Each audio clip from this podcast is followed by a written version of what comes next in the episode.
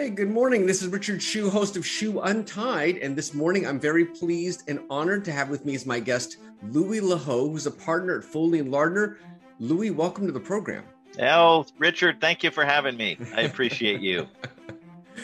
Well, Louis, I've known you for a long time, um, and I know you've been in the Valley your entire career. Tell me a little bit about your practice and the range and the kinds of things you do, because I know you touch on a lot of different things. Oh, thank you, Richard.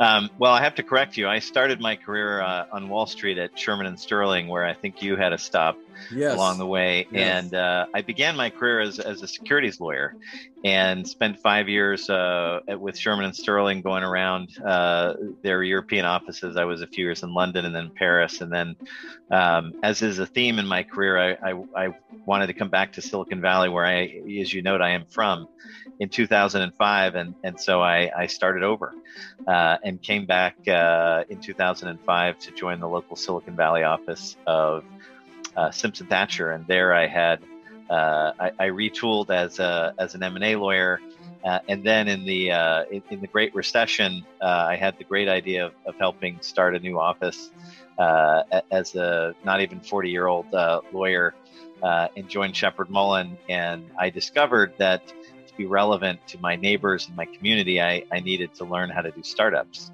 And uh, so I kind of moved from the third circle of, of large uh, uh, deal, large company practice, uh, and, and went full circle uh, back to the first circle uh, to learn a startup practice. And I had so much fun, uh, Richard, engaging with entrepreneurs at the time they need help the most, which is mm. at the beginning. Mm. And the big challenge of our practice when we when we help startups is that uh, founders don't have money at the beginning. And so you have to build a, a practice, a way of serving the clients that gives them the most amount of service at the least cost uh, when they need it the most, and then recover that uh, over time. Mm. Well, so it sounds like you almost found your real calling working with startups. I mean, it seems like that really suits your D N A. Is that, was that what you would say?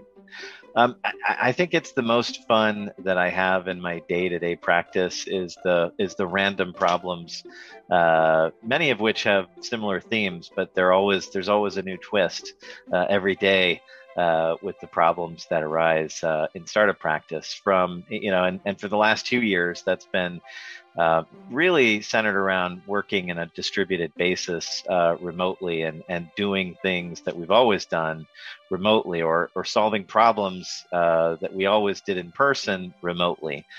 Well, it also seems like you really uh, look at a wide range of technologies. I mean, tell me a little bit about that, because I mean, it looks like you do it from crypto to N F Ts. I mean, you're, I'm sure you're doing stuff in the metaverse. Give me a little feel for the range of the technology companies you work with.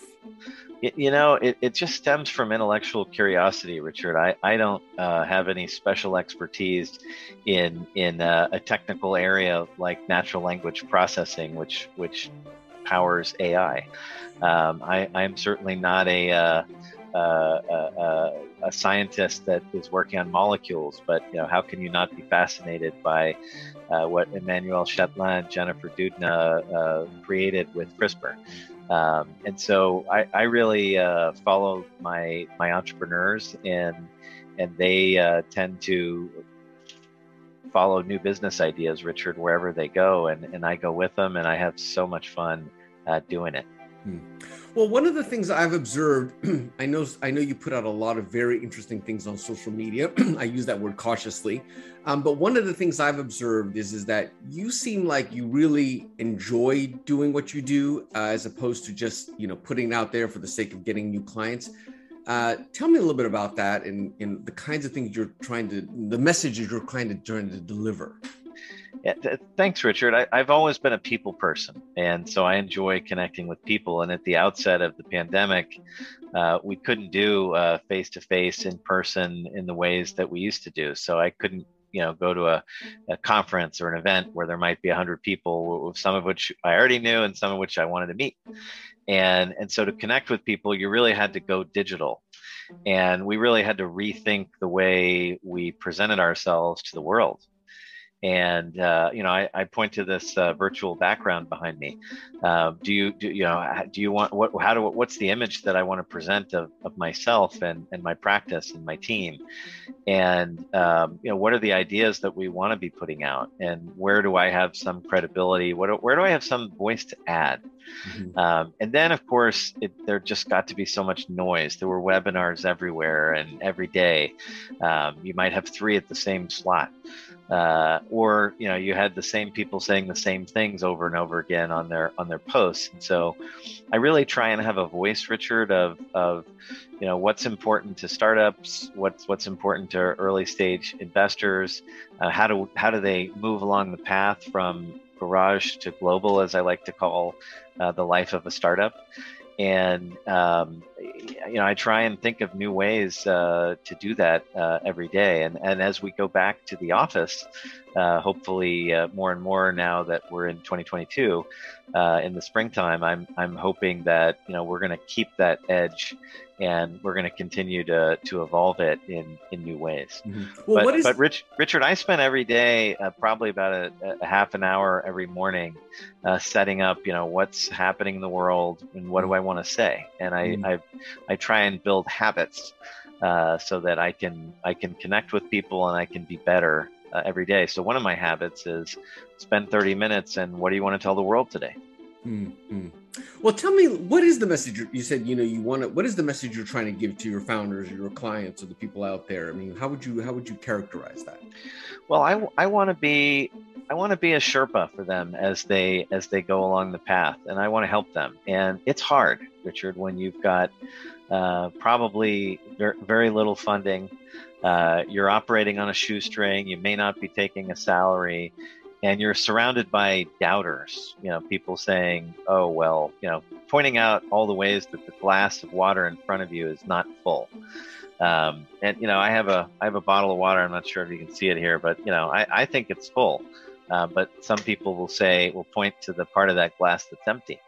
And, and uh, I, I think that it's really important to be optimistic, uh, positive and and creative. Um, so those are those are three um, uh, themes behind the messages that I try and pose. And and when I start a message and I'm not optimistic or positive or creative, I I pull it back and I say, okay, how can I how can I change my tone, because nobody wants to hear another negative Nancy or uh, Debbie Downer.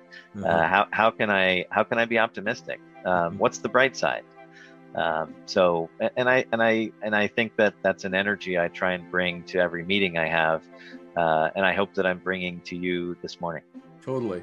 Well, are you just a naturally optimistic person? How do you keep optimistic about things, your practice, life, et cetera? Um, we're surrounded by so much challenge, so much risk. And we as lawyers are engaged uh, by clients who who really, really need help, Richard. Mm-hmm. And they're entrusting us with their the life and death problems of their businesses and really themselves. Mm-hmm. And and so for me to to aspire to to walk in their shoes, I got to be optimistic. Um, I mean, that's that's table stakes.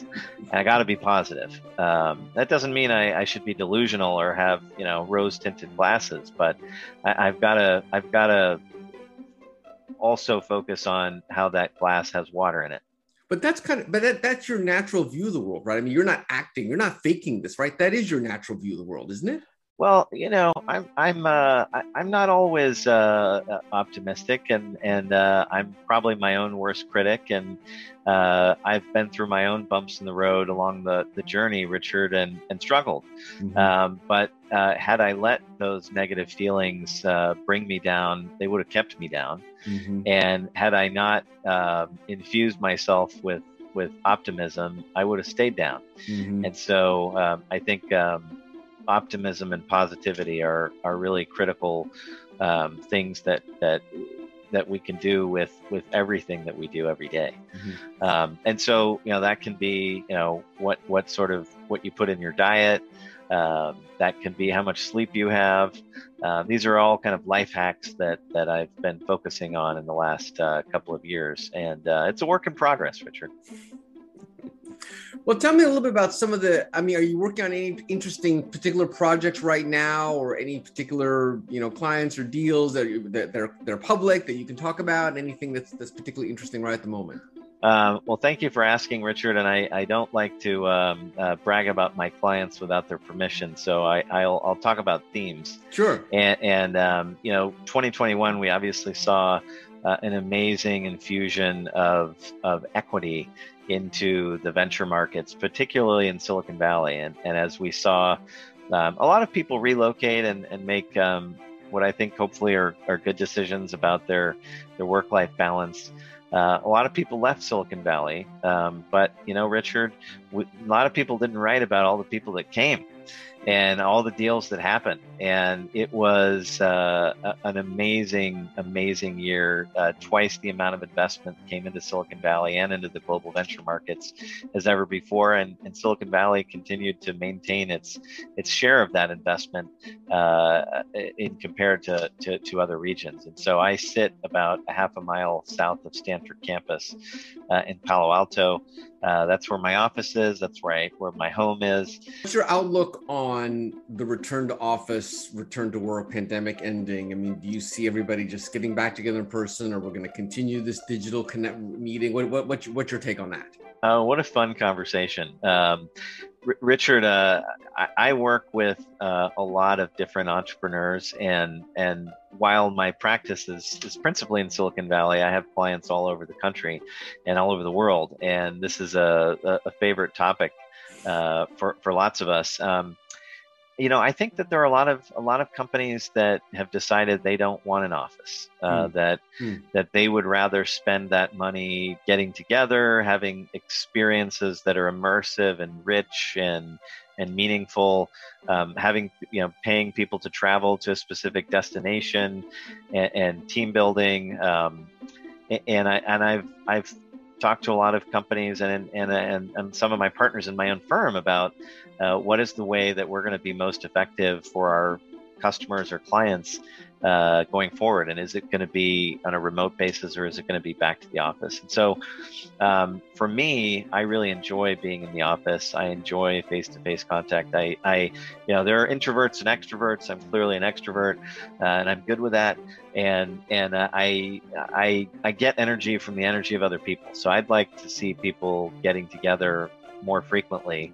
Um, I, I don't know that we'll ever get back to nine to five, Monday to Friday, Richard. Mm-hmm. Um, and so as a result, uh, with the choices we have with our time now, uh, and that it's become socially acceptable to work remotely on a permanent basis, uh, you know, we've got to figure out ways to attract people back to the office. You know, what's the reason? Mm-hmm. You know, why do you still pay for that lease of, of all that space? You know, I have a lot of clients locked into long-term leases, and they're trying to think about, you know, do I keep it? Do I sublet it? Do I chop it in half?